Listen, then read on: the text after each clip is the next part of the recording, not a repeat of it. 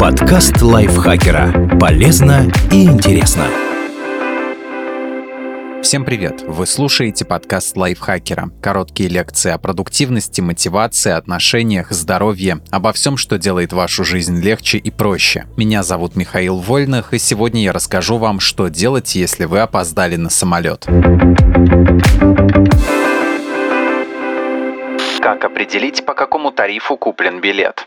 Есть три основные категории билетов, которые различаются не только ценой и комфортом перелета, но и возможностью возврата денег, если по каким-то причинам на борт вы не попали. Обычно название тарифа указано на самом документе, как и опция по его возврату или обмену. Невозвратные билеты стоят дешевле всего. Часто авиакомпании маркируют их словами промо, лайт или бюджет. Вернуть деньги за такой билет можно только до вылета, если путешествие сорвалось из-за форс-мажора или по другой существенной причине, например, пассажир заболел. Но и в этих случаях стоит рассчитывать на возврат лишь части средств – аэропортового сбора или других расходов, которые компания перечисляет сторонним организациям. А вот обменять такие талоны и вовсе нельзя. Билеты средней ценовой категории, которые часто обозначают обозначают как стандарт, эконом или оптимум, можно вернуть или обменять, заплатив сборы. Для этого нужно предупредить авиакомпанию, что вы не летите до окончания регистрации или еще раньше. Все зависит от правил перевозчика. За возврат или обмен билета придется заплатить штраф. Например, в Аэрофлоте эта сумма составит 2800 рублей за полет по России и 46 долларов США за международный рейс. Причем, если маршрут с пересадкой, придется заплатить сбор за каждую стыковку. Бывает, что авиакомпании предлагают ваучеры вместо вместо возврата денег за билеты, и в этом случае платить штрафы не нужно. Но помните, что вы сами вправе выбирать между ваучером и денежной выплатой.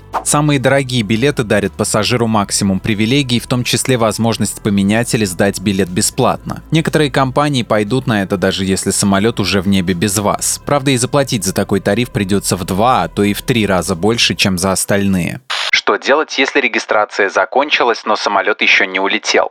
Если вы опоздали на 5-10 минут, все равно поспешите к стойке и попробуйте вежливо договориться. Есть шанс, что авиакомпания пойдет навстречу и зарегистрирует вас, несмотря на строгие правила. Обычно на решение перевозчика в этом случае влияют несколько факторов. Например, если у вас багаж или как далеко от стойки находится гейт. В случае четкого отказа не тратьте время на пустые уговоры и не поддавайтесь отчаянию. Лучше поскорее узнайте, можно ли обменять билет или вернуть деньги. Об этом расскажут в представительстве авиакомпании в аэропорту или по телефону. Конечно, все зависит от правил того или иного перевозчика, но в большинстве случаев, если вы не предупредите о своем опоздании заранее, билеты эконом-класса, скорее всего, попросту сгорят. При своевременном обращении компания предложит вернуть или обменять талон, но придется заплатить штраф. Обладателям максимальных тарифов предложат сесть на следующий рейс без доплаты или вернуть деньги, но для этого придется написать заявление. А вот тем, у кого невозвратно бесплатные билеты, остается смириться с потерей денег и оформлять бронирование по новой. Что делать, если вы зарегистрировались на рейс, но посадка уже закончилась?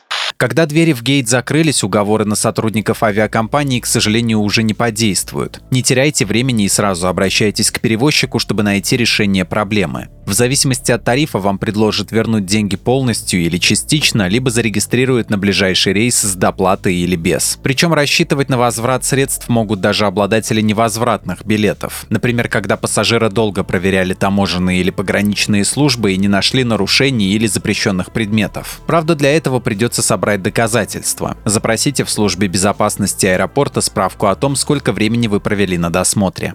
Что делать, если вы опоздали на стыковочный рейс?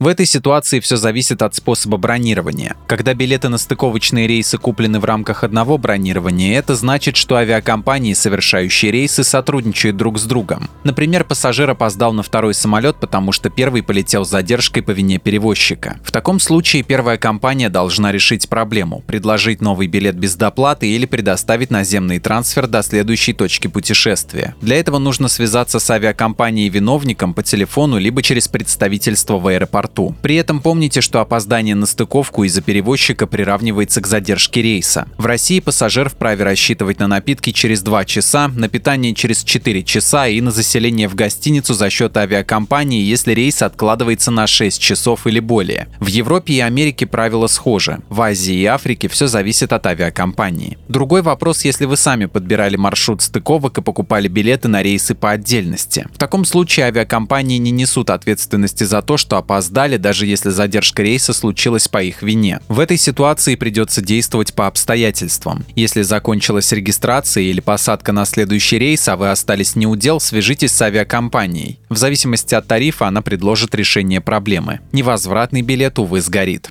О каких правилах нужно помнить? Регистрация на рейс обычно начинается за 2-3 часа и заканчивается за 40 минут до вылета. На посадку нужно успеть за 15-20 минут до отправки самолета. Эту информацию можно уточнить в авиакомпании. Время вылета в билете всегда местное. Учитывайте этот нюанс и сверяйтесь с часовыми поясами, чтобы не опоздать из-за нелепой ошибки. Если вы еще на пути в аэропорт понимаете, что можете не успеть на регистрацию, пройдите ее онлайн на сайте авиакомпании. Это поможет сэкономить время и нервы. Если вам нужно сдать багаж, это в большинстве большинстве случаев можно сделать на отдельной стойке. В некоторых аэропортах можно даже не распечатывать посадочные талоны и пользоваться электронными. О такой возможности можно узнать на официальном сайте. Если вы зарегистрировались на рейс в последние минуты работы стойки и опасаетесь, что можете не успеть на посадку, заплатите за услугу Fast Track, которую предоставляют многие крупные аэропорты. Суть в том, что вас без очередей проведут по всем точкам контроля и досмотра. Услугу можно заказать онлайн на сайте аэропорта или непосредственно на стойке регистрации регистрации.